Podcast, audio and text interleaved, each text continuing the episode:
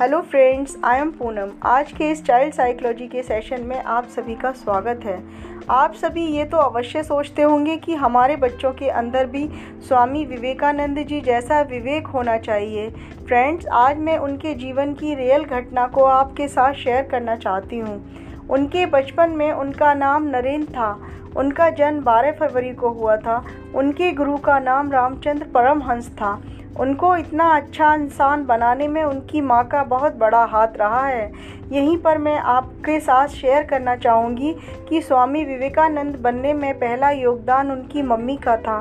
Friends ये जब की बात है, जब विवेकानंद जी बहुत छोटे हुआ करते थे। जब उनकी कॉलोनी में, मोहल्ले में कहीं पर भी कोई भी कथा होती थी तो वहाँ पर अधिकतर लोग बुज़ुर्ग लोग ही बैठा करते थे। उन्हीं के बीच एक छोटा बच्चा भी हुआ करता था, जिसके अंदर बहुत जिज्ञासा होती थी कि वो हर चीज़ को गहराई से जाने।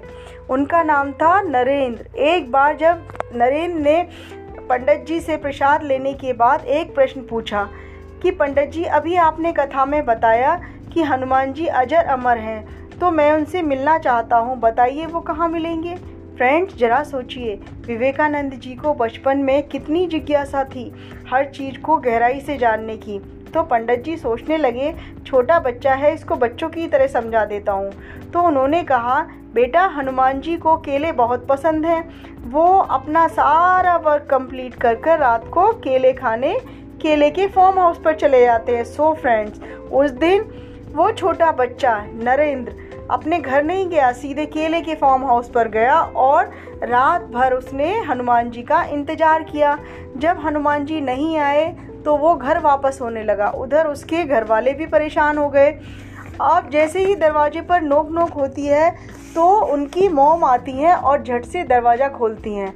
यहीं पर फ्रेंड्स मैं आपके साथ एक बात और शेयर करना चाहती हूँ कि अगर यदि आज की मोम होती तो वो गुस्से से पागल हो जाती और बोलती, ये कोई आने का टाइम है चीखना चिल्लाना शुरू कर देती बच्चे पर।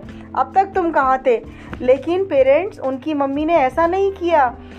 उनकी मॉम एक सक्सेसफुल पेरेंट्स थी हैप्पी पेरेंट्स थी। उन्होंने देखते ही अपने बच्चे नरेंद्र के सर पर हाथ फिराना शुरू कर दिया और उनको हक किया, गले लगाया। Within a minute, Swami Vivekananda ji अपनी माँ से गले लगकर फूट फूट कर रोने लगे और रोते हुए सारी घटना बताते हुए उन्होंने बोला, हनुमान जी क्यों नहीं आए माँ? हनुमान जी क्यों नहीं आए? सो so फ्रेंड्स उस समय उनकी माँ ने उनके बिहेवियर को नहीं देखा, उन्होंने उनकी बिलीव को देखा कि वो बच्चा ईश्वर से मिलना चाहता है, सच तक जाना चाहता है। तो उन्होंने उसे डांटा नहीं, गुस्सा नहीं किया। उन्होंने बड़े प्यार से उसकी बात का जवाब दिया, बेटा, हो सकता है श्री राम भगवान ने हनुमान जी को किसी काम से भेजा होगा, इसीलिए शायद वो नहीं आ पाए होंगे। लेकिन अगर तुम तुम उन्हें सच्ची लगन के साथ बुलाओगे तो वो आज नहीं तो कल एक ना एक दिन तुमसे मिलने ज़रूर आएँगे। And that was a day जन्म से ही उनकी जिज्ञासा को आग देने का नाम उनकी माता का था। इसीलिए उनकी जिज्ञासा बरकरार रही कि क्या आपने ईश्वर को देखा है? आप उनसे मिल सकते हैं। फ्रेंड्स, इतनी स्ट्रॉन्ग बिलीफ थी उनकी। इसीलिए नरेंद्र जी बड़े होकर स्वामी विवेकानंद बन गए। फ्रेंड्स, आज मैं आप आपके साथ, आज हम और आप सभी मिलकर उन्हें याद करते हैं। एक सौ अट्ठावन सालों बाद भी उनकी बातों को कर कर उनसे इंस्पायर होते हैं। तो ज़रा सोचिए फ्रेंड्स उनकी माँ ने उन्हें कितना डाटा मारा होता तो सच मानिए फ्रेंड्स हो सकता है एक इंजीनियर और डॉक्टर बढ़ जाता। फ्रेंड्स हम यदि बच्चों को रोकते हैं, टोकते हैं, उनकी जिज्ञासा को मारते हैं तो उनका व्यक्तित्व कब मर जाता है, हमें पता ही नहीं चलता।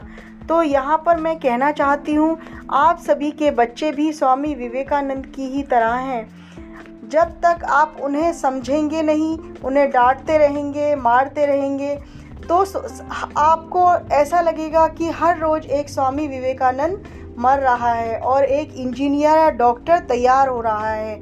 यहाँ पर मैं आप, आपको बताना चाहूँगी कि उनकी मम्मी की पेरेंटिंग के साथ हमें उनसे उनसे प्यार करना चाहिए।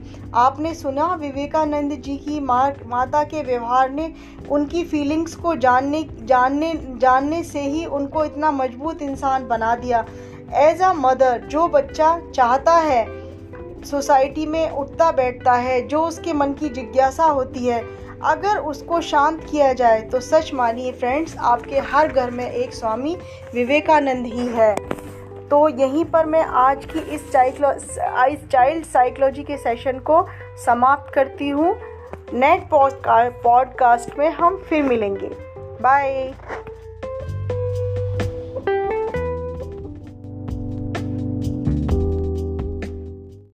hello friends I am Poonam as a parents यदि आप अपने बच्चों का कोई भी बिहेवियर चेंज करना चाहते हैं तो फ्रेंड्स, ये चाइल्ड साइकोलॉजी का सेशन आप सभी के लिए बहुत हेल्पफुल होगा। आप सभी के जितने भी बच्चों से रिलेटेड प्रॉब्लम्स हैं, उन्हीं के बारे में मैं डिस्कस करती हूँ।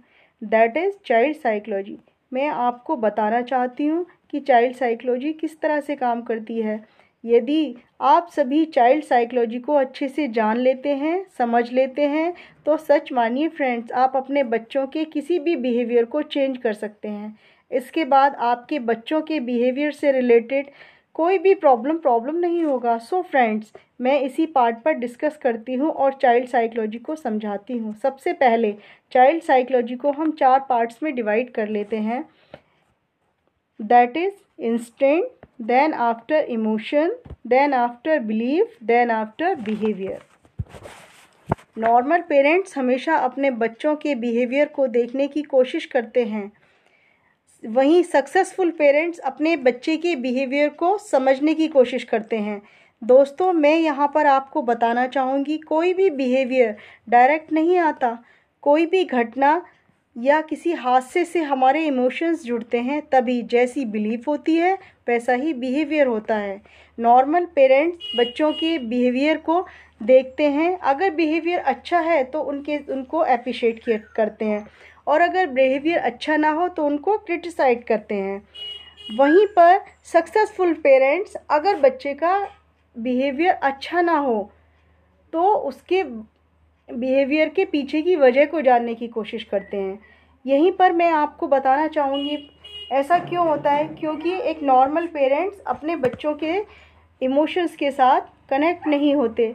वहीं पर सक्सेसफुल पेरेंट्स अपने बच्चों के इमोशंस के साथ कनेक्ट होते हैं। तो मैं उनकी कोई भी प्रॉब्लम को सॉल्व कर, करने में बच्चों के इमोशंस से कनेक्ट होना बहुत ज़रूरी है। धन्यवाद। आज का टॉपिक हम यहीं एंड करते हैं। नेक्स्ट टॉपिक में फिर मिलते हैं।